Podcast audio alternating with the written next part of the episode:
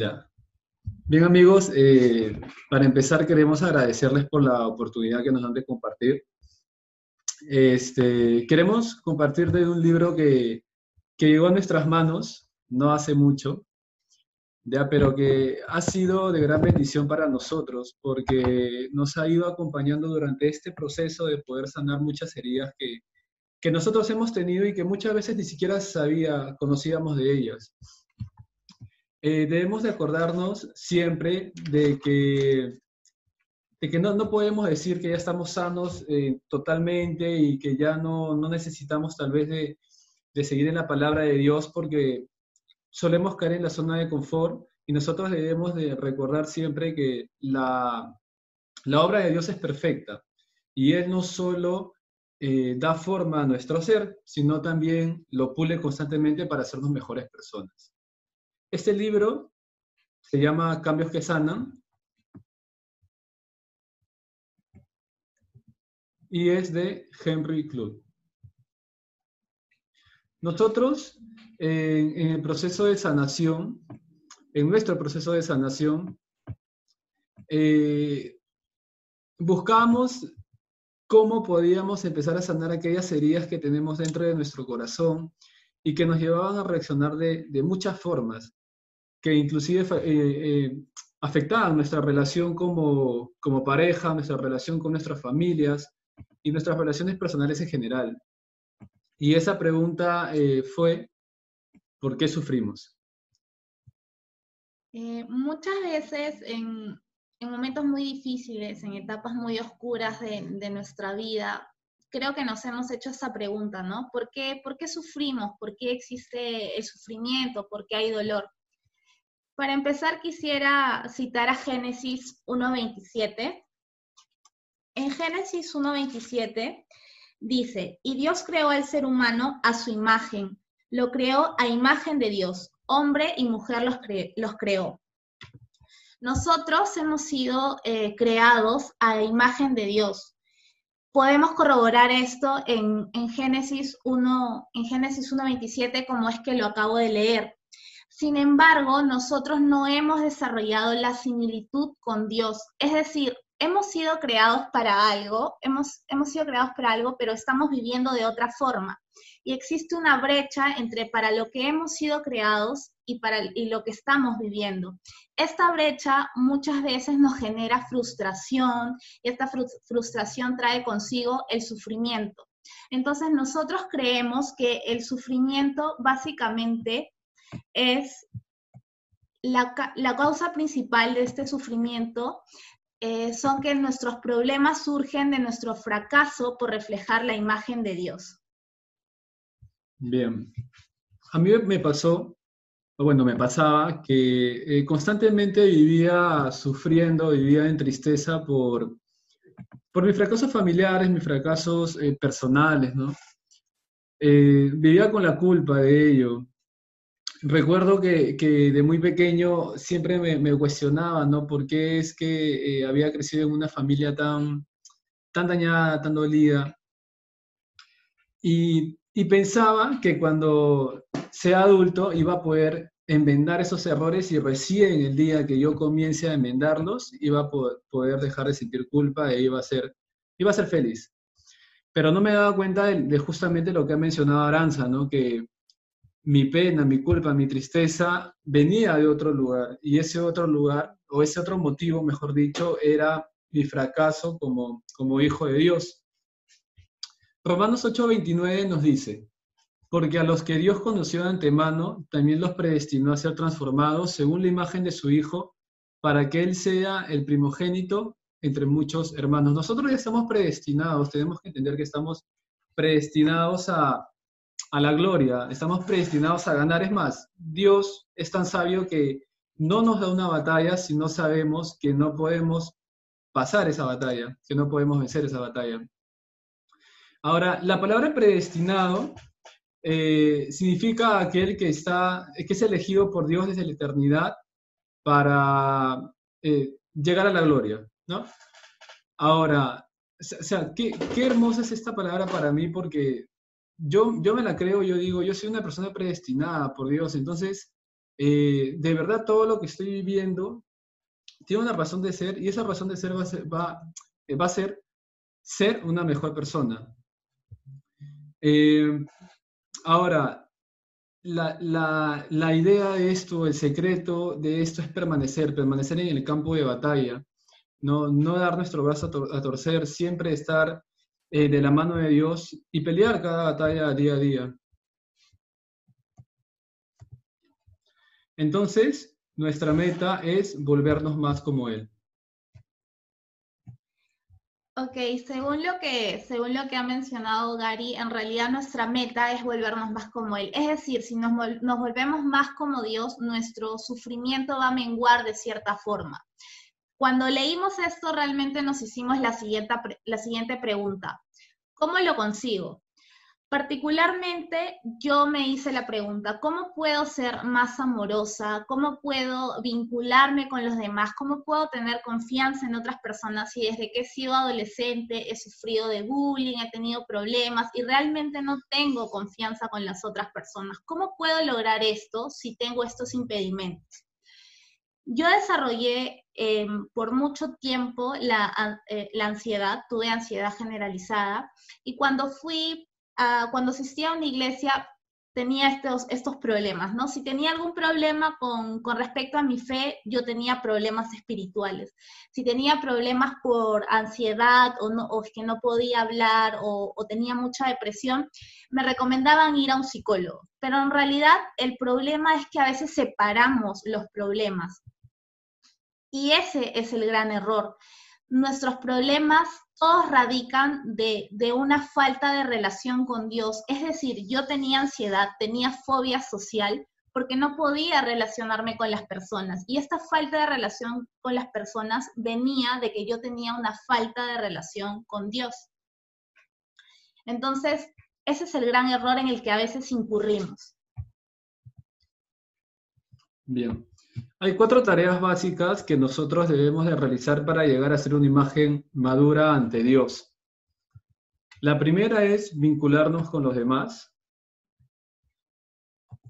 La segunda es separarnos de los demás, clasificar lo bueno y lo malo en nosotros mismos y en los demás y convertirnos en adulto. Aplicar estas cuatro tareas básicas van a generar un cambio en nuestras vidas, lo cual traerá como consecuencia poder sanar las heridas de nuestro corazón. Ahora la pregunta es, ¿por qué sanar las heridas de nuestro corazón? Primero porque un corazón herido siempre va a herir a los demás. Eh, en mi vida personal he tenido esta mala, mala costumbre, lo voy, a, lo voy a decir así, de, de ser ofensivo con las personas, en algún momento lo he sido con mis padres, lo he sido con, con mi esposa, inclusive con mi propia hija.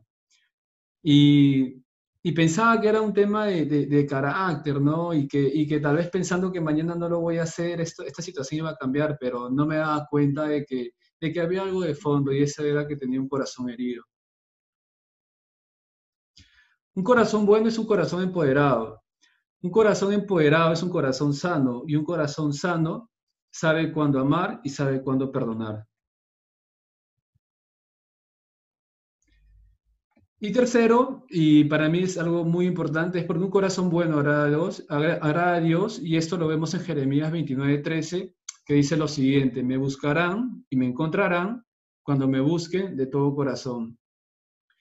En este versículo podemos ver claramente la disposición que Dios tiene para todos aquellos que lo busquen de todo corazón, eh, siendo sinceros, siendo, eh, eh, mostrando nuestra verdad, nuestro verdadero yo ante Él, exponiendo nuestras penas, nuestros dolores, nuestras emociones inclusive. Nosotros vivimos en un mundo caído, por lo tanto no es fácil crecer a la imagen de, de, Dios, pero Dios en su palabra nos da una hermosa promesa que es la siguiente. En Filipenses 1.6 eh, dice, estoy convencido de esto, el que comenzó tan buena obra en ustedes la irá perfeccionando hasta el día de Cristo Jesús. Dios ha comenzado la buena obra en todos nosotros y de hecho nuestra sanación no es algo que se dé de un momento a otro, nuestra sanación es progresiva y va a ser perfeccionada hasta el día de Cristo Jesús, es lo que la palabra nos dice. Particularmente yo no sé si ustedes han sentido en momentos en los que yo he fallado, en los que he pecado, sabes que Garanza realmente mm, esto no es para ti, Mm, tienes errores, esto es, no vas a poder lograrlo. Realmente eres un error y tú no vas a, no vas a poder llegar a, a eso, ¿no? A desarrollar la similitud con Dios. Pero yo comprendí en esta promesa, y es lo que les quiero transmitir, que esto no solamente depende de mí, o sea, esto no está básicamente en mis fuerzas, sino que Dios tiene una promesa para mí y lo que Él empezó conmigo es algo que va a terminarlo. Y eso es algo muy importante que tenemos que tener en cuenta en el proceso de nuestra sanación, que es, un, es una carrera de largo alcance, básicamente. Bien. Juan 1.14 nos dice, y aquel verbo fue hecho carne y habitó entre nosotros, y vimos su gloria, gloria como del unigénito del Padre, lleno de gracia y de verdad. Estas dos, dos cualidades son eh, las dos cualidades, más, las dos cualidades principales perdón, del carácter de Dios. La primera es la gracia. La gracia sabemos que es el aspecto relacional de Dios. La gracia es el favor que Dios nos hizo eh, al perdonarnos y al prometernos llevar una vida mejor de su mano. Y la verdad, la verdad sabemos también que es el aspecto estructural de Dios. Y, en el aspecto estructural de Dios nosotros encontramos, por decir así, los lineamientos que tenemos que seguir justamente para poder llevar una vida mejor. Eh, les cuento algo. Eh, yo recuerdo que en el 2008 eh, yo hice un retiro en una comunidad cristiana también y, yo estaba cansado ya de todos los problemas que, teníamos en mi familia. Dentro de mi familia pasaron cosas muy feas, hubo temas de violación, drogas, eh, un montón de cosas muy feas, muy feas. Que, yo, y yo, yo estaba muy dolido en realidad, tenía demasiado resentimiento, recuerdo a mis padres, eh, a mis amigos, inclusive a los amigos de, mis padres también, porque por todo lo que había pasado en aquel entonces. Entonces recuerdo que un amigo me invitó a, un retiro y recuerdo también que cuando salimos del retiro, eh, todos los familiares de las demás personas estaban ahí para recibirlos. Y, bueno, en aquella oportunidad también nadie me recibió. Entonces, este, mi amigo lo único que me dijo, la persona que me invitó, me dijo, mira, cuando llegues a tu casa, vas a llegar, vas a abrazar a tus padres, vas a pedirles perdón, dile que los perdonas e invítalos a, que conozcan a Dios. Y yo ya sabía más o menos qué era lo que había pasado en mi casa y por qué ellos no habían eh, venido a recibirme. Y era porque ellos eh, habían estado tomando, ¿no? Y, bueno, estaban, estaban, estaban ebrios. La cosa es que cuando yo llegué, abracé a mi papá con fuerza, le pedí perdón, me puse a llorar, le dije, papá, por favor, entrégate a Dios. También le dije a mi mamá, los invité. Y ambos aceptaron y, de ahí eh, ellos fueron y de ahí fue, fueron mis, fue mis primos, fueron mis hermanos. Y ahí empezó, o sea, gracias a, la gracia, gracia y al favor, favor, de Dios, es que la relación en mi familia comenzó a mejorar. Y por un tiempo esto estuvo muy bien, nuestra relación cambió enormemente para bien y, y estuve muy agradecido por eso ha mencionado Gary, hay dos cualidades principales del carácter de Dios, que es la verdad y la gracia. Pero ¿qué sucede cuando tenemos la verdad sin gracia? En Génesis 3, del 8 al 10, dice, cuando el día comenzó a refrescar, el hombre y la mujer oyeron que Dios el Señor andaba recorriendo el jardín. Entonces corrieron a esconderse entre los árboles para que Dios no los viera. Pero Dios el Señor llamó al hombre y le dijo, ¿dónde estás? El hombre contestó, escuché que andabas por el jardín y tuve miedo porque estoy desnudo, por eso me escondí. Cuando Adán y Eva pecaron, eh, se separaron de la gracia y la verdad. al separarse de la gracia y la verdad, también se separaron de una relación con Dios, porque la relación con Dios viene con la gracia y con la verdad. Yo en ese momento puedo imaginarme realmente a Adán y Eva al sentirse realmente avergonzados, al sentirse sin rumbo, no sabían dónde ir. En ese momento me parece que fue un, momento, fue un hito, ¿no? De la historia, porque realmente en ese momento ingresó al mundo la vergüenza, ingresó la culpa, porque ellos sintieron culpa, porque cuando nosotros pecamos, nos escondemos por la vergüenza y por la culpa. Entonces, eh, la vergüenza y la culpa entraron al mundo en ese momento y el ser humano realmente se sintió perdido, se sintió eh, avergonzado. Entonces, Dios no nos dejó desamparados en su inmensa misericordia por mucho tiempo. Nos dio la verdad. Nos dio la verdad en forma de ley eh, con los mandamientos de Moisés. La ley nos daba como unos límites, nos daba límites para, para poder eh, hacer nuestra vida. Sin embargo, Dios nos dio la verdad, pero sin gracia. En Gálatas 3:23 dice, antes de que se nos abriera el camino de la fe en Cristo, estábamos vigilados por la ley. Nos mantuvo, esta nos mantuvo en custodia protectora, por así decirlo, hasta que fuera revelado el camino de la fe. Dios con la ley nos dio una guía, nos fijó nuestros límites, pero al darnos la ley sin la gracia, Adán y Eva tenían que buscar constantemente ganar, ganarse el favor de Dios, pero no podían lograrlo porque no podían ser totalmente perfectos. Entonces nosotros realmente cuando analizamos esto con Gary, nos pusimos a, comenzar, a conversar y dijimos, ¿no? Realmente nosotros no podemos no podemos crecer, no podemos crecer espiritualmente cuando solamente tenemos la verdad y no tenemos la gracia. Algo particular que a mí me sucedió cuando yo era niña y adolescente, que es algo muy curioso que mi mamá a veces nos cuenta. Yo cuando tenía ocho años o nueve quizás, yo asistía mucho a la iglesia católica y, y me parece que a los once fui a la catequesis. Eh, yo recuerdo que cuando era muy pequeña le decía a mi mamá, mamá, yo no quiero orar, no quiero hablar con Dios porque Dios es un Dios malo. Mi mamá preguntaba, pero ¿por qué tú tienes que amar a Dios? Y yo le decía, no, mamá, porque realmente Dios está esperando que yo cometa un error para castigarme tiene todos los mandamientos, o sea, realmente está esperando la oportunidad perfecta para lastimarme. Esa era la idea que yo tenía desde muy pequeña, porque me habían criado con la verdad, sin embargo no me habían dado a conocer la gracia.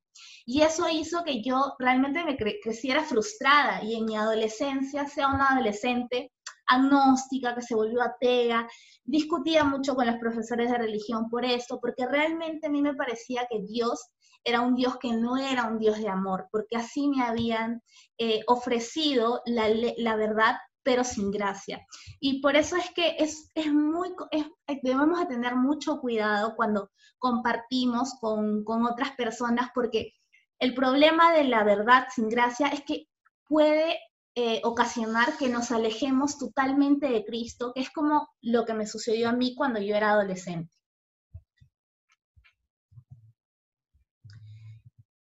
La verdad sin gracia es juicio. Bien, ahora eh, veamos la gracia sin verdad.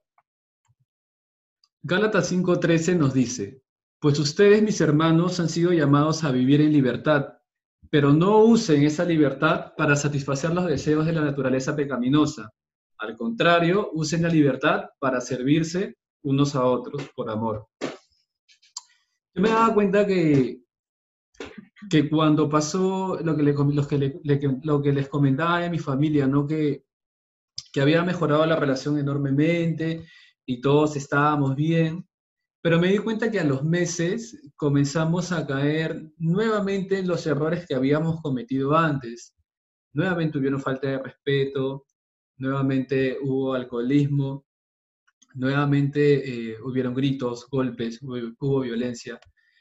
Y me di cuenta de que nosotros no estábamos filtrando lo, que era influyente en nuestra vida.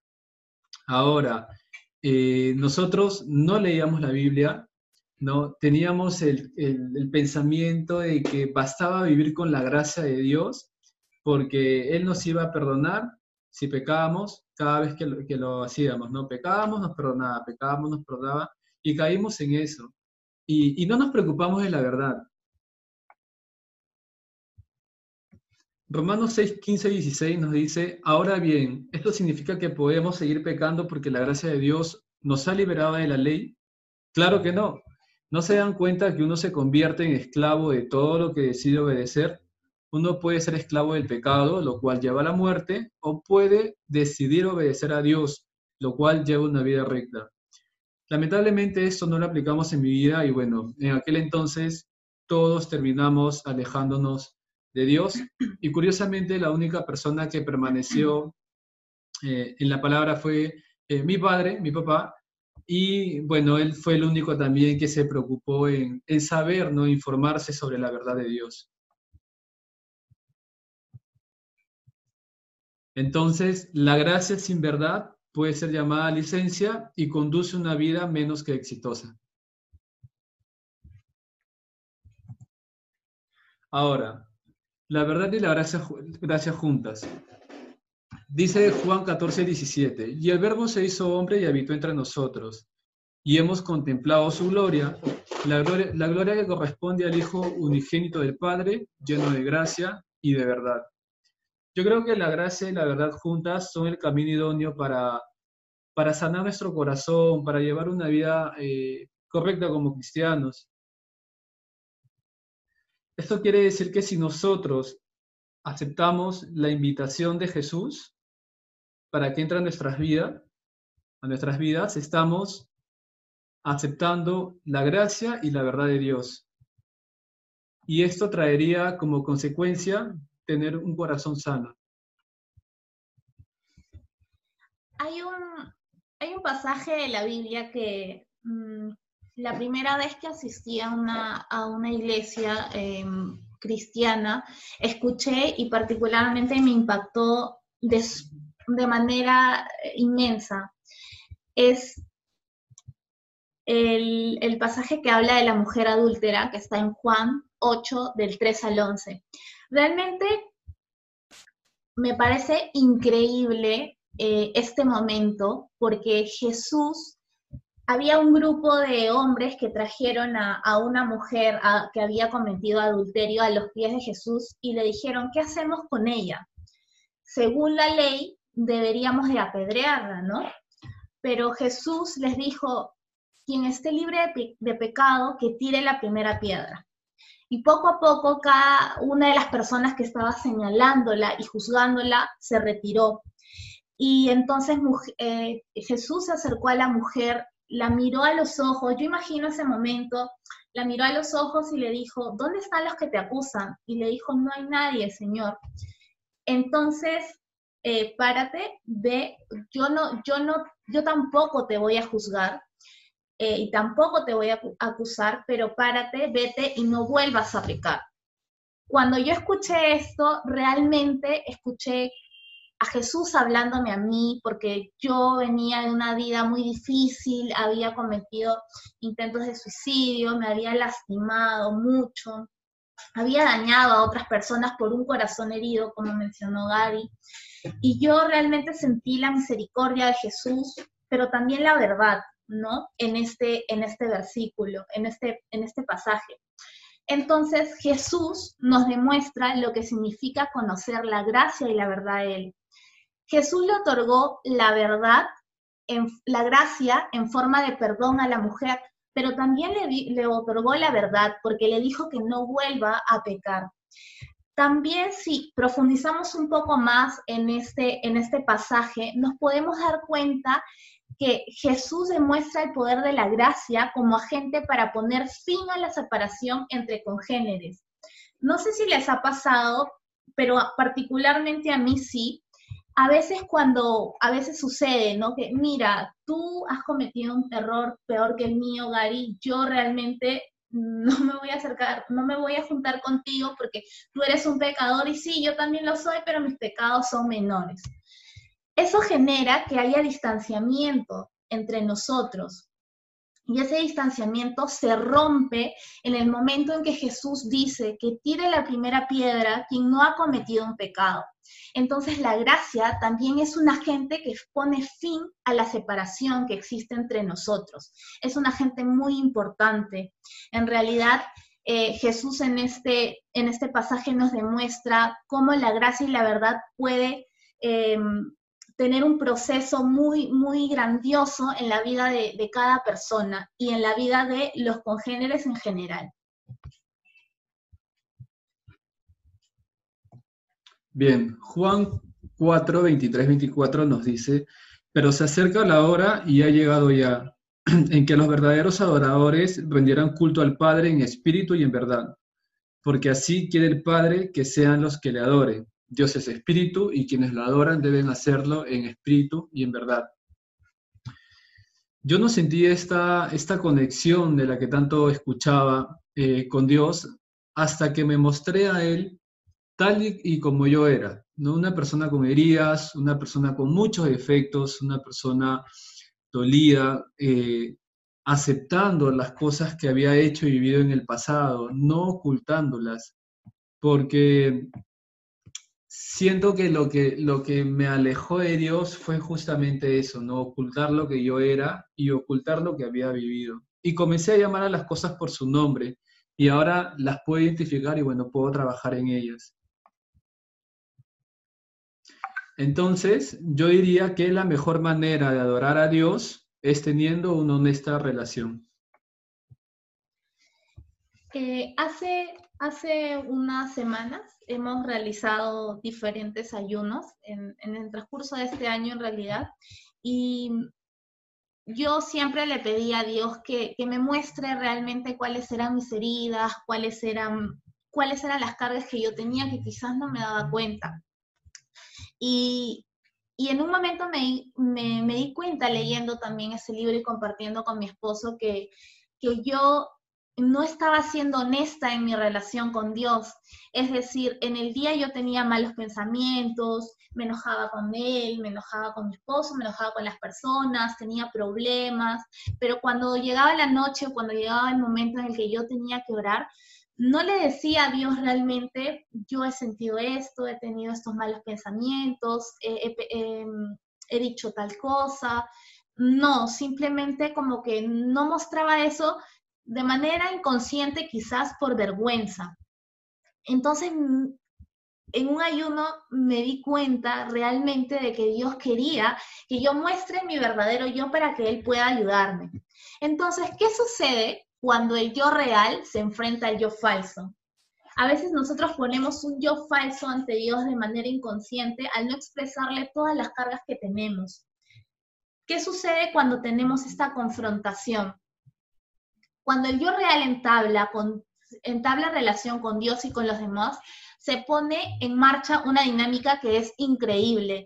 Crecemos tal como Dios nos creó para crecer no nos debemos de esforzar por demostrarle una buena cara a Jesús, una, buena cara a Dios cuando estamos orando. Debemos ser honestos para que nuestra relación pueda crecer y nuestro proceso de sanación pueda iniciar y no se quede estancado, como particularmente me sucedió a mí, ¿no? Yo me sentía frustrada en un punto, pero era porque no estaba mostrándome en realidad tal cual era con Dios. Bien, Ahora, el falso yo siempre va a intentar sanarnos con sus métodos. Eh, el falso yo siempre va a creer, o va a hacernos creer, mejor dicho, que nuestra sabiduría basada en nuestras experiencias eh, son las que van a definir nuestra vida, pero no es así, porque la palabra de Dios nos dice otra cosa.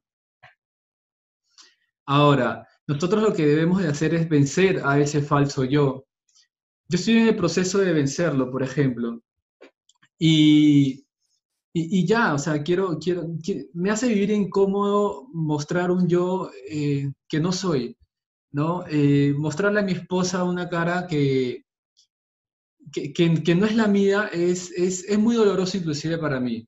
porque me siento como un mentiroso. Pero Dios me dice que yo no lo soy.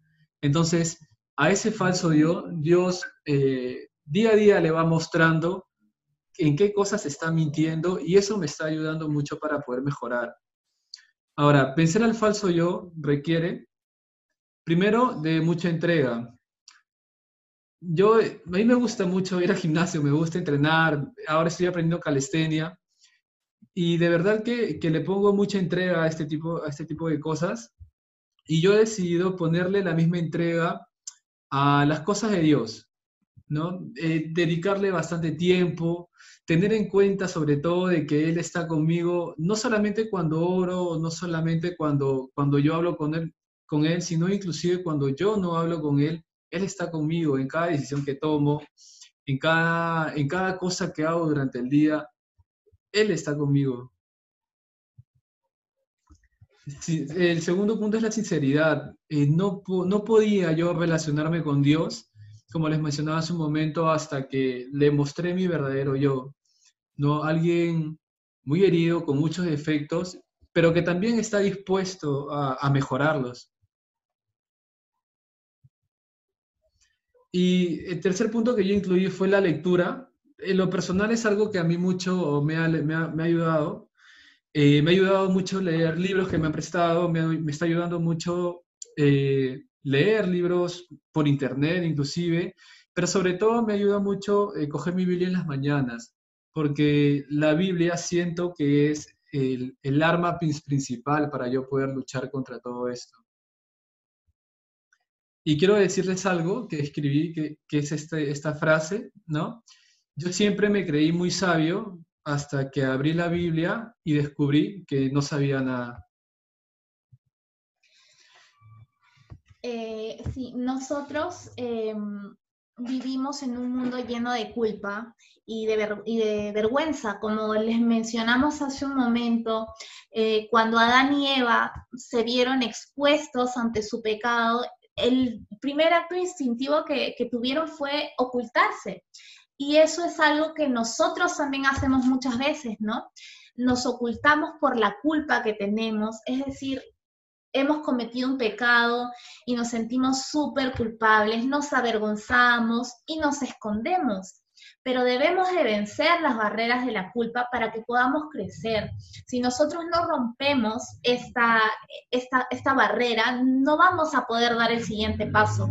Por eso es que es un punto muy importante. Debemos de tener en cuenta que la gracia de Jesús está en nosotros.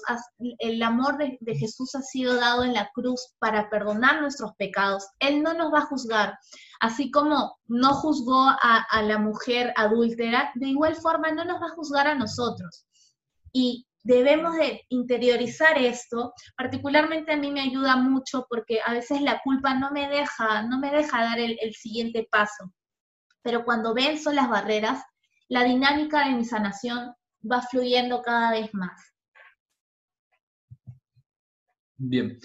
El tercer ingrediente es el tiempo. Lucas 13, 7, 9 nos dice, así que le dijo al viñador, mira, ya hace tres años que vengo a buscar fruto en esta higuera y no he encontrado nada. Córtala. ¿Para qué de ocupar terreno?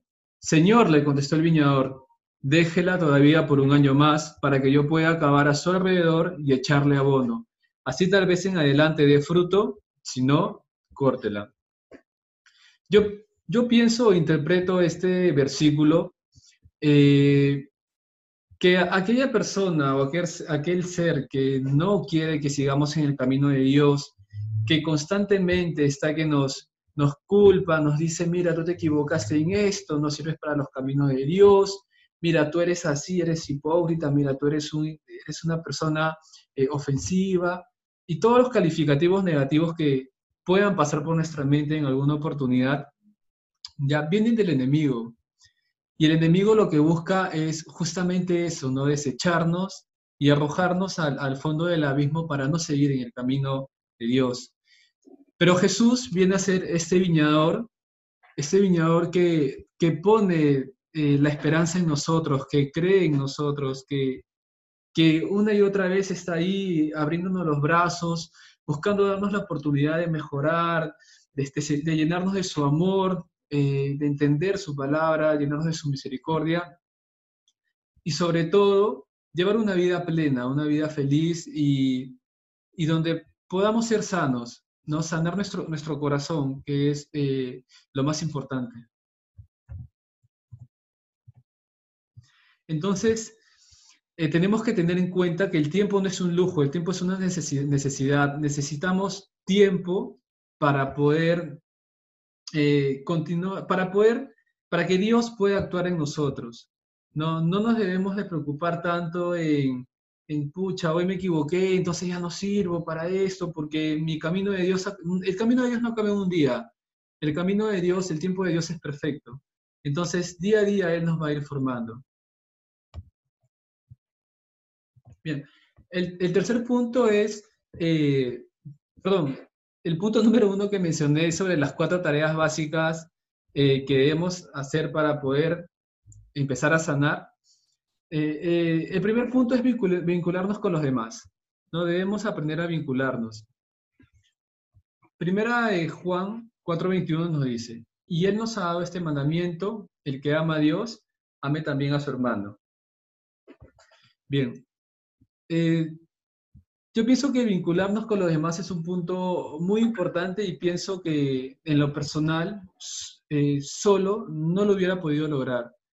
Yo estoy seguro de que, de que Aranza, de mi esposa, es parte del plan de Dios, porque yo miro a Gary hace años, cómo intentaba eh, seguir en la palabra de Dios, estando solo, encerrado en su cuarto, y miro a Gary de ahora, que tiene una esposa y, gracias a, ella, ¿no? gracias a, su disposición y a que Dios la ha estado utilizando, eh, me ha podido mostrar aquellos puntos flojos que había en mi vida, ¿no? Como mostrarme errores que yo no sabía que tenía, mostrar, mostrarme eh, aquellas heridas que yo tampoco sabía que existían. Y eso me estaba ayudando mucho. Ahora, ¿qué significa vincularse? Vincularse es relacionarse a un nivel emocional más profundo con otra persona sin temor a ser rechazados. Eh, bien. Como les mencionaba hace un momento, yo he, he tenido un montón de amigos, he tenido muchos conocidos, pero jamás pude definirme en un grupo. Y yo me daba cuenta que muchas personas tenía una amistad más fuerte dentro, dentro de los grupos en los cuales yo paraba porque eh, muchas cosas y era algo que a mí me costaba. Yo no eh, podría, podía abrirme a los demás, no podría contar mis problemas porque sentía vergüenza. Hasta que llegó Aranza y bueno, a Aranza le he podido compartir cosas muy profundas, ¿no? Y compartirle a ella estas cosas ha hecho que, que yo también haga tipo catarsis y me pueda liberar de, muchas cargas que tenía y sobre todo de encontrar a alguien que, que puede escucharme sin, sin juzgarme y que, y que a pesar de que diga lo que yo le diga o cuente lo que yo le cuente, ella, eh, esa persona siempre va a estar ahí. Cuando conversaba con Gary, y él me comentaba eh, la importa cómo había impactado ¿no? esa parte de lo, que, de lo que leímos, de lo que hemos compartido.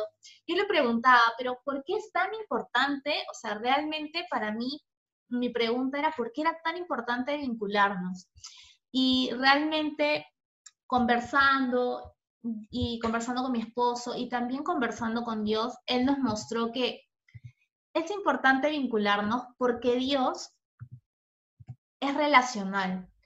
Si nosotros observamos solamente nuestro entorno, si observamos, em, no sé, áreas verdes, todo es relacional. Una planta necesita del aire, necesita del sol, necesita del agua para vivir. Todo nuestro universo es relacional. Todo lo que está vivo se relaciona con algo más. También Dios no está solo. ¿Cómo, cómo es eso, no? ¿Cómo, yo cuando, cuando, cuando leí esto me pregunté, pero ¿cómo es eso de que Dios no está solo? Entonces, ¿Dios con quién, con quién más está? Dios desde el comienzo del universo, desde el principio, desde Génesis, nos dice que Dios es trino. Dios es Padre, es Hijo y Espíritu Santo.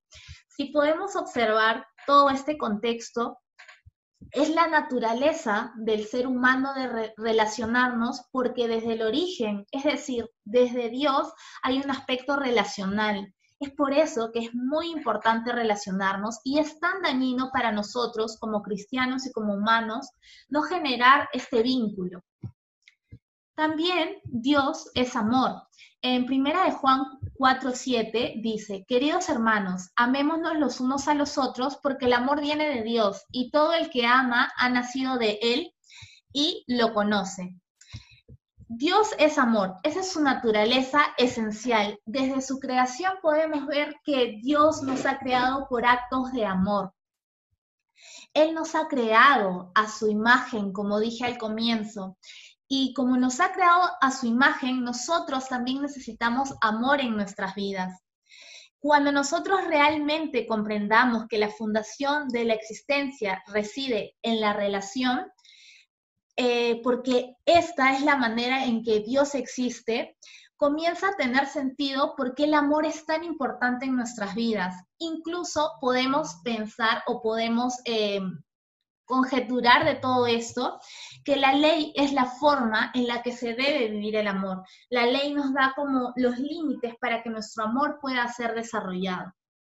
El amor es la identidad básica de Dios, por lo tanto es básico para nuestra identidad. Supongamos que vamos a un parque y nos encontramos un, hermoso girasol y lo cortamos. ¿Qué sucede si nosotros cortamos este girasol, lo ponemos en un vasito y lo llevamos a nuestra cocina, a la cocina de nuestra casa?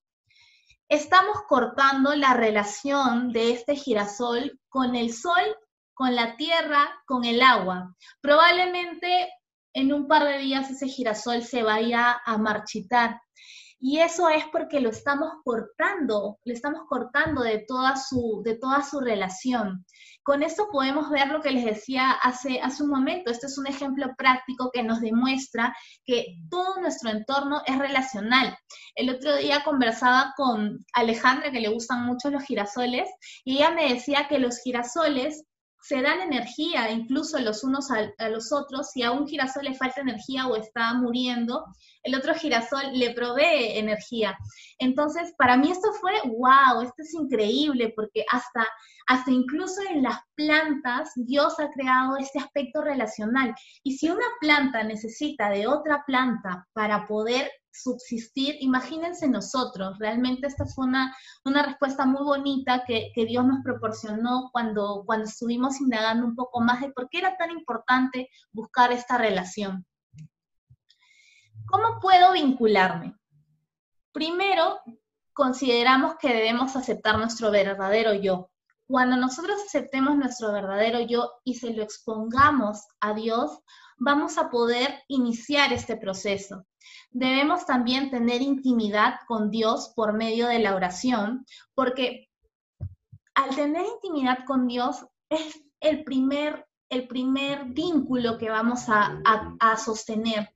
Y, y esto va a hacer que sea de forma orgánica el vínculo que podamos desarrollar con nuestros esposos, con nuestras mamás, nuestros hermanos, con nuestros amigos.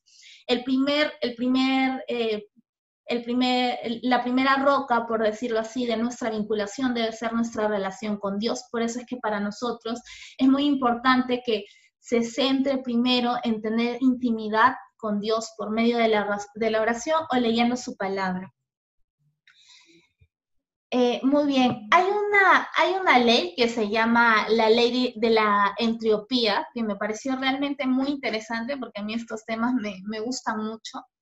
Eh, este dice que en un sistema cerrado, como nuestro universo, la energía se agota gradualmente. A medida que se reduce la energía, hay mayor, hay mayor caos. Entonces, para que la energía pueda mantenerse estable, ¿no? Necesita energía de, otro, necesita energía externa. Eh, es lo mismo básicamente que sucede con nosotros con los seres humanos. Cuando iniciamos eh, compartiendo lo que este libro nos había enseñado con Gary, nosotros creímos al comienzo de que yo tenía mucha facilidad para vincularme y dificultad para desvincularme y Gary al revés. Pero me di cuenta que hace poco que en realidad no, no era así. Yo eh, en mi adolescencia sufrí, como les comenté hace un momento, desde mi niñez, bullying, eh, problemas que me llevaron a que yo realmente me aislara de las personas. Ese aislamiento generó que, tal cual dice la ley de la entropía, estuviera sin energía externa y esa falta de energía externa haga que yo entre en conflicto y siempre tenía problemas de depresión, de ansiedad, eh, de tristeza y eso era porque realmente no estaba recibiendo la energía externa de las personas que yo realmente necesitaba. Muy bien. Bien. Ahora, ¿puedo vincularme solo con Dios? Eh, yo creo que no. Eh, yo creo que vincularse con, Dios es muy importante, es más, es una de las cosas esenciales que uno debe hacer. Pero como dijo Aranza hace un momento, eh, o sea, ¿de, qué sirve vincularse con Dios si todavía no te comienzas o no deseas vincularte con los demás? Yo creo que al igual de importante de vincularse con Dios, también es vincularse con las demás personas. Es decir, vinculas con Dios y a eso le sumamos vincularnos con las demás personas, y si a eso le sumamos vincularnos con nosotros mismos, esto nos da como resultado un vínculo real, un vínculo que puede eh, ayudar, nuestra, ayudar a nuestro corazón enormemente ¿no? y sanarlo. Y lo vemos en, en 1 de Juan 4:20, ¿no? Ahí nos dice, si alguien dice, amo a Dios, pero odia a otro creyente, esa persona es mentirosa, pues si no amamos a quienes podemos ver, ¿cómo vamos a amar a Dios a quien no podemos ver? Claramente vemos que el, el mensaje de la Biblia es amarnos unos a otros.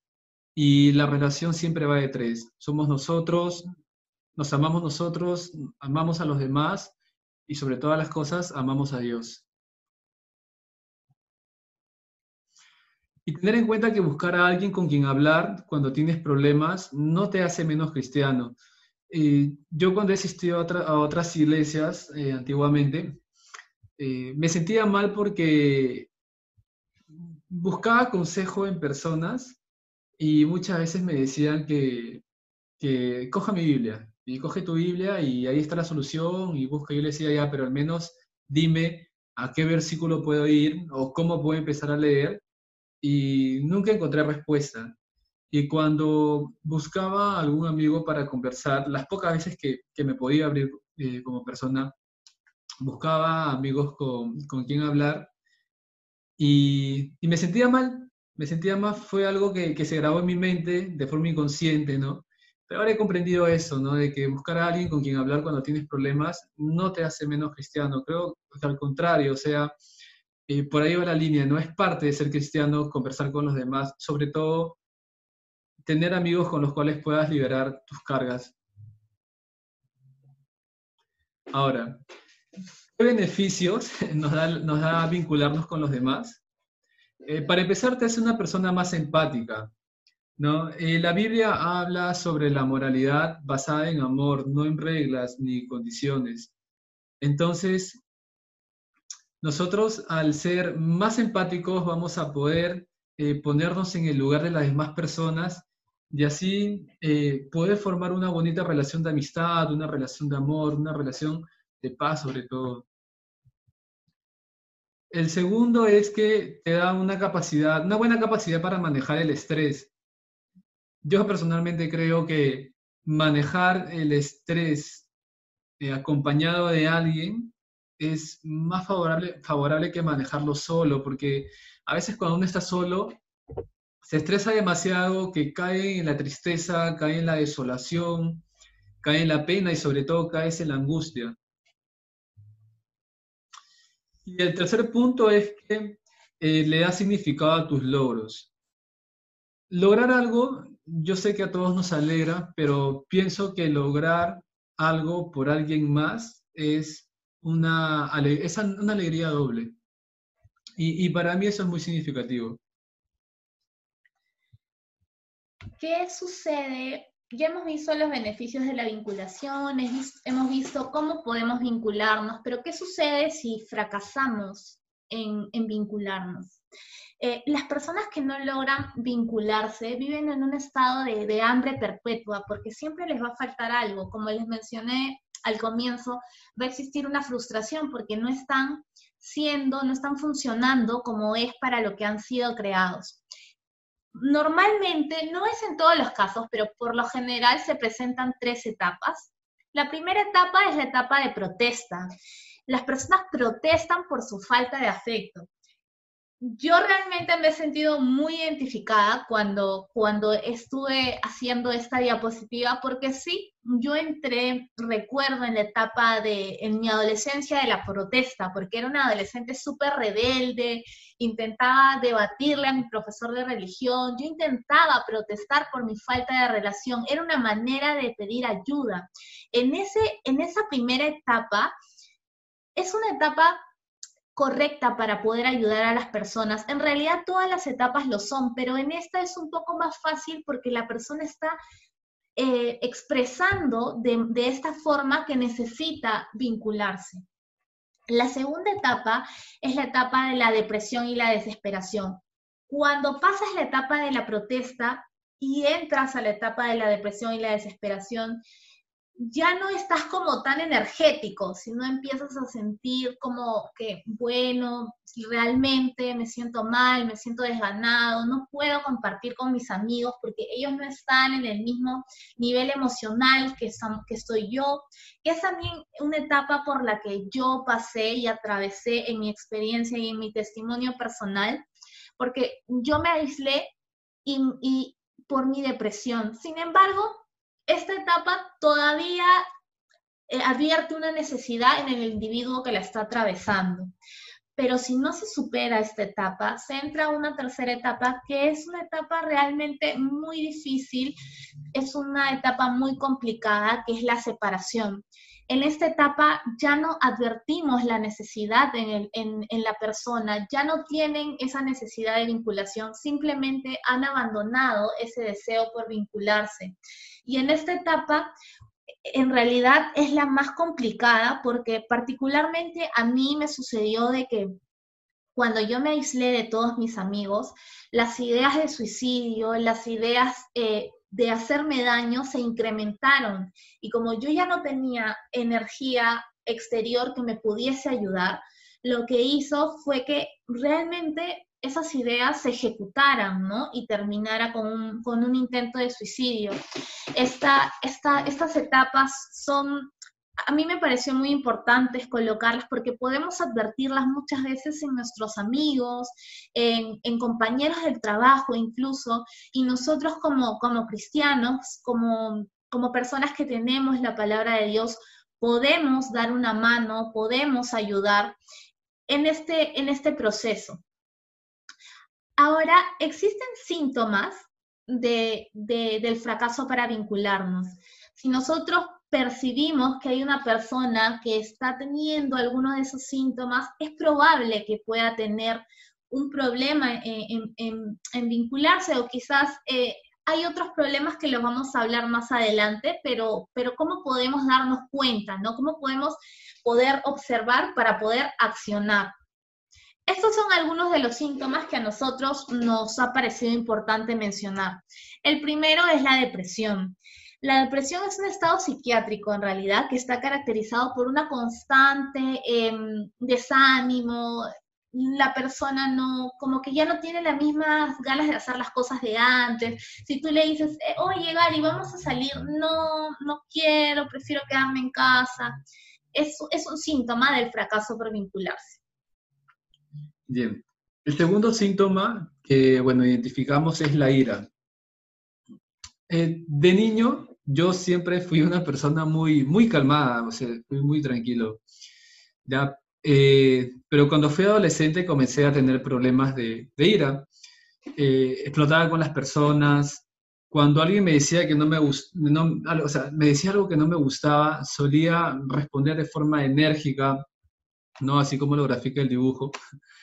Eh, solía estar muy molesto, explotar. Recuerdo que en algún momento eh, a mi mamá le tiré las cosas, eh, pero había un porqué, ¿ya? Había un porqué que no justificaba mi acción, pero, pero sufría, pero o sea, bastaba que, era, era como una bomba, ¿no? Que bastaba que le enciendan una, una pequeña chispa para que explote. Y eso llevó en algún momento a mi mamá eh, a tenerme miedo. Pero yo en aquel momento lo veía, lo veía como que, wow, mi mamá me tiene miedo, me respeta, lo cual ahora pienso que no es así y bueno, en realidad eh, en aquel momento me equivoqué. Otro síntoma es los sentimientos de falta de importancia. Si nosotros percibimos que hay una persona que mm, realmente está constantemente buscándole significado a la vida, eh, y se siente frustrada, ¿no? Puede ser que tenga un problema de, vinculación. Yo particularmente me sentía, siempre sentía un vacío, tenía un, un, sentimiento de vacío constantemente, necesitaba hacer cosas para poder llenar ese vacío, no sé, viajar, salir con amigos, y ese sentimiento de falta de importancia también se reflejaba y también se puede ver por el lado de que yo pensaba, yo no le importo a nadie, si realmente me pasa algo, nadie se va a preocupar por mí. Y, básicamente esos son los pensamientos que caracterizan al síntoma de sentimiento, ¿no? De falta de importancia, que podemos percibir en algunas personas. Bien. El otro síntoma es vacío y tristeza. Es algo con lo que yo conviví durante mi eh, parte de mi, ya terminando mi adolescencia y empezando mi juventud es donde de verdad no le encontraba sentido a mi vida, sentía que, todo estaba perdido, me sentía triste por, por errores que yo había cometido, cosas que yo había hecho, eh, por los errores también de mi familia. Y, y para así, o sea, tú, a toda esa edad me preguntabas qué quería hacer y yo la verdad que no quería hacer nada, lo único, que quería era estar en mi cuarto, echado, eh, ahí fue cuando comencé a perder este, este, esto de identificar los sentimientos, ¿no? Eh, no sentía cariño por, mis padres en, aquel entonces. Eh, estaba vacío totalmente, o sea, ni siquiera me identificaba, ¿no? Ni siquiera yo me conocía. El siguiente síntoma es temores de intimidad. Y yo siempre he tenido este problema, incluso hasta ahora vengo batallando con esto y es que tengo temor a expresar algún problema, tengo temor a contarle a alguna amiga eh, si es que he tenido algún, problema, porque siento que puedo molestar o siento que puedo fastidiar o siento que realmente van a decir, ay, otra vez esta chica que espesa, ¿no? Son, son cosas que, que, uno, que a uno se le pasa por la mente, que en realidad no es más que nada el charlatán hablándonos, ¿no? Que trata de cortar este vínculo con las demás personas, porque a veces, y muchas de las veces de hecho, buscar a una persona va a hacer que esas ideas quizás o ese problema que yo tenga pueda ser visto con claridad desde una perspectiva externa, ¿no? Entonces, este también es un síntoma de la falta de vinculación eh, que puede afectar a algunas personas. Bien. Y el, bueno, el sexto síntoma que nosotros identificamos, bueno, particularmente eh, yo, ¿no? Fueron los sentimientos de maldad y de culpa. Eh, hubo un punto de mi vida donde, donde ya todo esto de, la, ira, los sentimientos de, la, tristeza, eh, los sentimientos sobre todo de maldad y de culpa, me comenzaron a afectar enormemente. cuando yo fui niño, me enteré que habían intentado abusar sexualmente de mi hermana y esta persona era una persona muy querida por mí. Entonces eh, me decepcioné, no me sentía culpable porque yo, yo decía, pucha, yo quiero a esta persona, pero esta persona le ha hecho daño a mi hermana, entonces estoy mal porque lo quiero. Y crecí con eso, crecí con eso hasta no hace mucho que, ya pude conversar con esta persona y, y pudimos aclarar las cosas. Y estos sentimientos de maldad tuvieron su inicio, recuerdo, cuando yo cumplí mis 18, 19 años, ¿no? Porque en aquel entonces eh, yo había tenido una operación y yo estaba, estaba en cama. Y, y, bueno, una persona entró al cuarto de mi mamá e intentó abusar de ella. Entonces me tocó ver eso. Y yo recuerdo que en aquel momento no, no podía levantarme en la cama y era como que me estaba molesto y no podía levantarme y no podía reaccionar. Y fue, fue como que comencé a llenar una bolsa en aquel momento donde se comenzó a acumular de puras cosas negativas y lo único que pensaba era en, en matarlo a este tipo apenas yo pueda pararme de esa cama y buscarlo y, y hacerle daño. Pero en la actualidad no he logrado conversar con él, pero he podido perdonarlo gracias a, gracias a Dios, gracias a que esto lo he podido compartir con mi esposa. Mi esposa ha sido la primera persona a la cual yo le he, comentado estas cosas que ahora se las, estoy, contando a ustedes, ¿no? Y ha sido gracias al vínculo que he generado con ella, gracias a que Dios la ha puesto en mi camino y ha permitido que yo pueda comenzar a vincularme con alguien y comenzar a sanar esos aspectos de mi vida. Bien, barreras para vincularse. Eh, una de las barreras para vincularnos son las heridas del pasado. Esas heridas que se generaron por, por daño que nos hicieron o por algún daño que nosotros hemos hecho inclusive, porque hacer daño nos daña en realidad. Eh, y también está el pensamiento distorsionado. El pensamiento distorsionado es un pensamiento irreal es el pensamiento o visión que nosotros tenemos de nosotros mismos, de, los demás, inclusive de Dios, que no, no son reales, o sea, no son reales, pero nosotros creemos que lo son. Ahora, hay algunos conceptos que yo eh, he podido identificar y que se los voy a compartir, ¿no? que se generaron eh, por las heridas del pasado que yo tenía y como mecanismo de defensa mi mente generó ciertos conceptos y que también van de la mano con este pensamiento distorsionado del cual les estaba hablando. El primer concepto que yo generé hace mucho tiempo fue que nadie puede ser feliz. Yo no creía en la felicidad, no creía que alguien se podía casar o que, o que se podía vivir bien, no lo creía. El segundo es que las parejas nunca se quedan juntas. Pensaba también que las personas nunca cambiaban. A pesar de que en mi familia hubieron personas que pudieron cambiar sus vidas. No sé por qué, pero yo no lo creía. Por eso digo que es un pensamiento distorsionado porque la realidad me decía una cosa, pero mi mente me decía otra que era totalmente ajena a la realidad. El cuarto punto es que los amigos no existen. Eh, yo de verdad no creí en la amistad y gracias a ustedes y gracias a mi esposa es que ahora creo en ella, creo que, existen, que sí existen los amigos y creo que se puede amar con defectos y virtudes a todas las personas. El quinto es que eh, pensaba que no podía confiar en mi familia.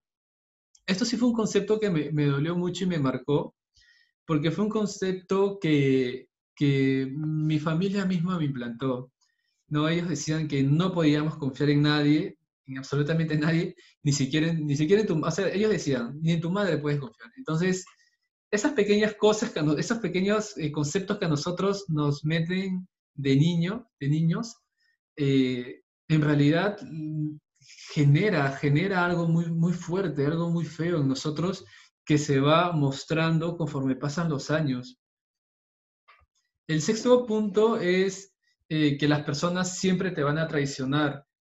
Yo no podía confiar en nadie, no confiaba en mi familia, mucho menos iba a confiar en alguien externo a mi familia. Y pensaba que siempre me iban, me iban a traicionar o se iban a burlar de mí o me iban a sacar en cara algo que yo les cuente. Y el séptimo punto fue, eh, si reaccionas mal, es por culpa de la otra persona. Eh, personalmente, este es un concepto que he ido cambiando eh, ya netamente en la relación que he tenido con Aranza. toda mi vida pensé que yo reaccionaba porque la otra persona se lo merecía, porque la otra persona se lo buscaba. Pero Dios me dice de que no es así, de que mis sentimientos son mi responsabilidad, lo que yo sienta depende de mí y que debemos de amar a las personas eh, tal y como son y que sus molestias o lo que ellos hagan no es motivo para que nosotros eh, explotemos contra ellas, ni carguemos nuestras heridas en ellas. Bien, como les mencionaba hace un momento, el, el, pensamiento distorsionado genera visiones erróneas de nosotros mismos y de nosotros hacia los demás. Por ejemplo, eh, visión hacia nosotros mismos, pensamos muchas veces que somos malos, ¿ya? Eh, pero Dios, a ver, Dios no crea cosas malas, Dios es bueno y todo lo que Él cree es bueno, y nosotros somos creación de Dios. Por ende, somos una creación buena. No soy digno de ser querido. Siempre tenemos que tener en cuenta que Dios nos ama por sobre todas las cosas y siempre Él va a estar para nosotros y Él siempre nos va a amar. Mis pecados son peores que los pecados de las otras personas. Para Dios no hay pecado menor hay pecado mayor. Todos están en la misma línea y para Dios pecado es pecado. Y punto. Con respecto a la visión hacia los demás, muchas veces pensamos que la gente es mala y crítica, cuando muchas veces no lo es. Las personas me desaprobarán. Pensamos, tenemos miedo porque pensamos que las personas van a desaprobar lo que decimos, van a desaprobar lo que hacemos, pero muchas veces no es así. Y tercero, las personas me controlarán. Y con respecto a la visión que tenemos de Dios en base a un pensamiento distorsionado, es que pensamos que Él solo quiere buenos cristianos, Él se enoja con nosotros, pensamos que Él no nos escucha y pensamos que Él nos va a controlar y nos va a quitar la libertad, lo cual es totalmente falso. Sí, eh, de hecho, el pensamiento distorsionado, em, los daños del pasado, las heridas que tenemos, todo lo que ha mencionado anteriormente Gary, son resultados de la caída que tuvimos eh, desde Adán y Eva, ¿no? Cuando caímos en pecados. Todos los tenemos, o sea, todos tenemos estos, este, este tipo de problemas en diferentes grados. Hay unas personas que lo tienen en un mayor grado, otras en un grado menor, pero todos lo tenemos. Realmente para una persona que, ha sufrido todo esto que ha mencionado Gary, es muy difícil, es muy difícil poder establecer un vínculo. Es, es, un proceso que toma mucho tiempo, pero también toma tiempo y gracia por parte de las personas que, que nos rodean, ¿no? Pablo lo comprendió y lo plasmó en Primera de Tesalonicenses 5:14. Hermanos, también les rogamos que amonesten a los holgazones, estimulen a los desanimados, ayuden a los débiles y sean pacientes con todos. Tenemos que tener, a veces es un poco complicado, porque a mí también me ha pasado, y yo imagino que a las personas con las que yo comparto también quizás les pueda suceder, es un poco complicado esperar y respetar el proceso de las demás personas, pero debemos de mirar a, los, a los otros como Dios nos mira a nosotros, ¿no? Con amor, con paciencia.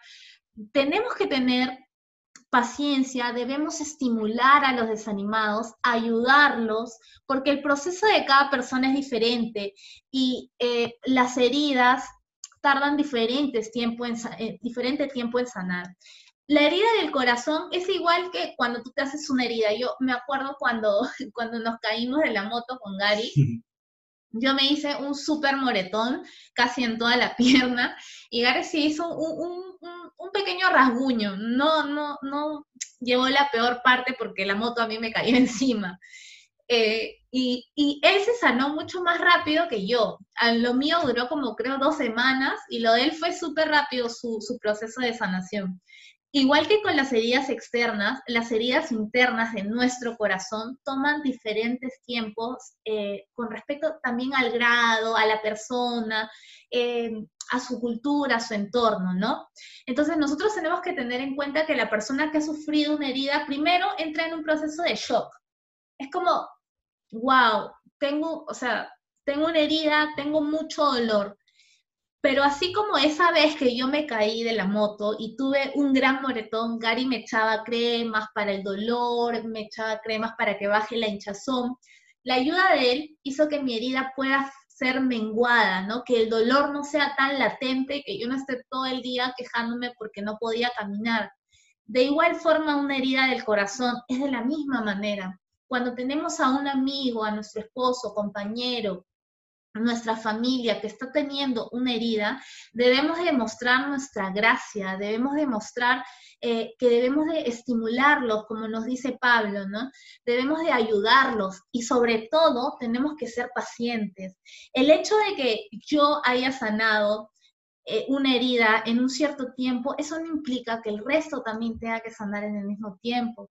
Entonces, yo de verdad eh, los animo y, les digo esto porque siento que, que Dios lo ha puesto mucho en mi corazón, que tenemos que tener paciencia y tenemos que tener mucho estímulo con las personas que están sufriendo y que están padeciendo, sobre todo en este tiempo que, que hay mucha falta de vinculación. Las, las personas estamos eh, aislándonos, creemos que podemos solas, creemos que nosotros, o sea, este em, falso empoderamiento está haciendo que dejemos de depender de los demás, pero nosotros debemos demostrar que necesitamos esa vinculación con amor, con paciencia, demostrando quizás lo que, todo lo contrario a que el mundo nos pide, ¿no? Eh, también hay un punto importante en todo esto, ¿no? Y es que nosotros heredamos el pensamiento distorsionado de nuestra familia, como, como lo ha mencionado Gary con anteriores ejemplos, ¿no? Nuestra familia a veces nos instaura pensamientos, nos instaura em, desde pequeños una diferente cultura. De hecho, cada familia tiene reglas diferentes. Cuando nosotros nos casamos, a veces tuvimos un poco de problemas, ¿no? Porque él tenía reglas de su familia muy diferentes a las mías, yo tenía una forma de llevar las cosas, él, otra forma. Y bueno, ahora estamos en el proceso de construir eh, nuestras reglas, pero conforme a lo que Dios nos está demandando. Gary les va a decir algunos ejemplos de, reglas que él tenía en su familia. Bien. Sí, justamente eh, lo, que mencionaba Aranza, ¿no? Eh, bueno, cada familia tiene su costumbre, cada familia tiene su cultura. el, el, tema está cuando la cultura de la familia comienza a afectar a la cultura que uno quiere comenzar a formar con su nueva familia.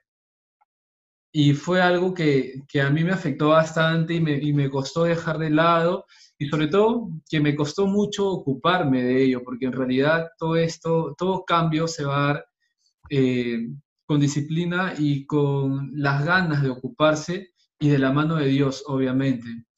Bueno, como les mencionaba, estas son algunas reglas de mi familia que yo también identifiqué y que, bueno, se las voy a comentar, ¿no?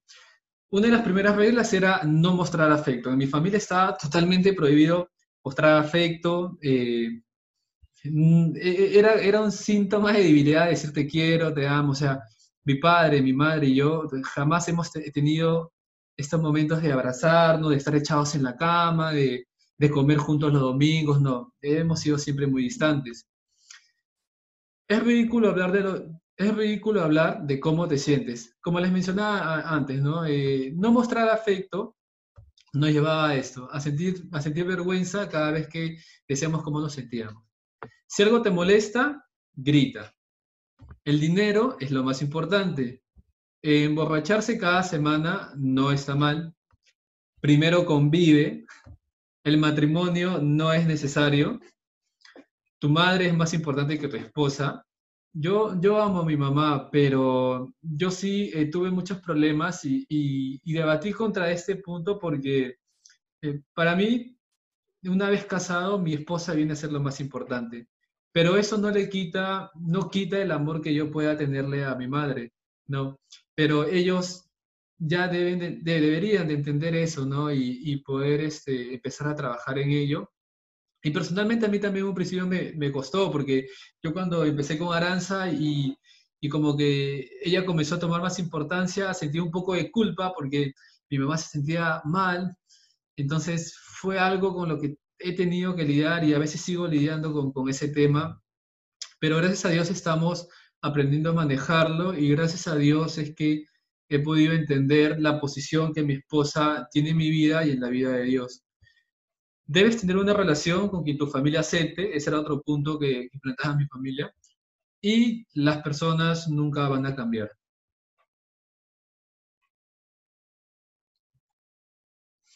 Mateo 10, 34, 37 nos dice, no crean que vine a traer paz a la tierra, no vine a traer paz, sino espada. He venido a poner a un hombre contra su padre, a una hija contra su madre y a una nuera contra su suegra.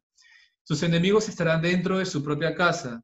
Si amas a tu padre o a tu madre más que a mí, no eres digno de ser mío. Si amas a tu hijo o a tu hija más que a mí, no eres digno de ser mío. Ese versículo eh, debemos interpretarlo bien porque no quiere decir que vamos a pelearnos con todas las personas que no creen en el amor de Dios. No, al contrario, debemos de, saber cómo tratarlas y sobre todo debemos tener un filtro ¿no? de, de cuándo eh, estar cerca de ellas, de cuándo hablar con ellas y de cómo hablar con, con esas personas, ¿no? Porque pienso yo que cuando ya las, esas, personas llegan a un punto en el que te comienzan a herir, te comienzan a ofender y te comienzan a, dañar, es mejor saber cuándo dar un paso al costado. Pero eso no quiere decir que las vamos a abandonar. No, nosotros debemos de confiar en Dios, debemos de, de poner nuestras esperanzas en Dios, de que Él va a poder cambiar la vida de esta persona, va a poder tocar su corazón, va a poder llegar y va a poder eh, cambiar su vida como cambió la de nosotros y como la viene cambiando. Y esto lo, lo podemos ver en Mateo 5:44 que nos dice, pero yo digo, ama a tus enemigos y ora por los que te persiguen. Personalmente, como les comentaba hace, unas diapositivas atrás, a mí me encanta ejercitarme, pero hasta ahora no encuentro rutina de ejercicio que estimule a mi corazón tanto como lo hace el amor de Dios amigos. Y ya para, terminar, em, queremos decirles eh, cómo debemos aprender a vincularnos, ¿no? Primero debemos advertir la necesidad, debemos de darnos cuenta, como yo me di cuenta de que necesitamos eh, vincularnos, de que no nos estamos vinculando correctamente. Eh, segundo, reconozca las defensas, reconoce cuál es tu muro qué defensas estás alzando para, que, para evitar que esa vinculación se pueda llegar a realizar. Eh, después es acercarse a los demás, hay que tratar eh, poco a poco. De hecho, yo estoy en este proceso y para mí es muy importante y es muy especial eh, explicarles un poco de, de, cómo yo estoy aprendiendo a vincularme. De hecho, para Gary también es de igual forma. Acercarse a los demás es un proceso que poco a poco se va dando, ¿no? Una persona de confianza. Eh, es, es un proceso un poco lento dependiendo de cada persona. Después es siéntese cómodo, siéntese cómodo con el espejo. Eso habla de aceptar nuestro verdadero yo. Después es sea vulnerable. Hay que permitirnos ser vulnerable, hay que permitirnos mm, depender de otras personas para que la energía de otras personas pueda, pueda entrar en nosotros ore y medite, debemos de, debemos de orar, debemos de, pedirle al Señor que nos dé, eh, que nos muestre nuestras heridas, cuál, quizás cuál es el punto en el que, el que no estamos desarrollándonos correctamente. Desafía el pensamiento distorsionado debemos desafiar esos pensamientos que Gary nos ha, nos ha ejemplificado muy, muy bien, creo yo, eh, con respecto al tema de, de, cómo podemos percibirnos a nosotros mismos, a Dios y a los demás. Debemos de enfrentarnos con ese pensamiento sea empático, debemos de tener empatía. Eh, no solamente la, vinculación hace de que si tú tienes dolor, yo pueda comprenderlo y sea viceversa. Debemos ser empáticos, ponernos realmente en el lugar del otro. Como les dije anteriormente, mirar a nuestros hermanos, mirar a los demás como pensamos o como Dios nos mira a nosotros, que es con amor. Corre riesgos, Sí, eso es, eso es algo que yo estoy, estoy tomando, estoy corriendo riesgos, porque quizás en el camino de, ser vulnerable y de confiarle algo a una persona, yo pueda sentir que, esa persona no me pueda responder bien y, entonces es un riesgo que yo estoy corriendo, pero sé que Dios me está acompañando en todo este proceso. Y de hecho, si es que sucede que existe un problema, hay que seguir intentándolo, hay que, hay que realmente poner también de nuestra parte para, para, poder, para poder conseguir la vinculación. Descansa en el Espíritu Santo. Este punto me parece súper, súper lindo porque el Espíritu Santo ha traído a mi vida eh, una paz y, realmente me ha mostrado y puede mostrarles, puede mostrar a una persona que está atravesando dificultades en su vinculación, sus heridas, para que éstas puedan ir siendo menguadas. El Espíritu Santo es como que te da el descanso, te da esa paz que necesitas realmente. Por ejemplo, en mí, cuando me da ansiedad, yo, yo tengo un problema y quiero contarle a alguien, me muero, la ansiedad me gana, tengo acá la garganta, no puedo más, pero cuando oro y pido la presencia del Espíritu Santo y entrego realmente todas mis cargas, entrego lo que estoy padeciendo, entra una paz, siento paz, siento realmente que, me siento acompañada, ¿no? Y que puedo continuar en, en ese momento permita sentimientos dependientes, debemos permitir depender de los demás, que tiene mucho que ver con ser vulnerable. Y el último punto es dígale sí a la vida. Hay que, hay que, hay que estar, em, amar la vida, amar lo que tenemos, estar agradecidos y, básicamente con esto estamos concluyendo esto que queríamos compartirles, ¿no? Sí. Eh, quiero tocar un último punto este, sobre todo decir, decirles que, yo creo que todos estamos en el proceso y que todo lo que ha mencionado Aranza sobre aprender a vincularnos es muy cierto y de verdad ayuda. Eh, eh, yo a mí me costaba entender ¿no? de cómo un cristiano puede equivocarse y hace unas semanas o hace unos días lo pude entender en realidad y Dios pone en mi mente que les diga esto, en mi mente y en mi corazón en realidad, que Dios es tan sabio que no va a permitir que, que pase algo malo sin saber que de eso malo va a sacar algo bueno. Y, decirles amigos que gracias, gracias por, su apoyo, gracias por la oportunidad y, que los amamos mucho y ya con esto estamos terminando, ¿no? Esta primera parte. Esta primera parte. Gracias amigos. Gracias amigos.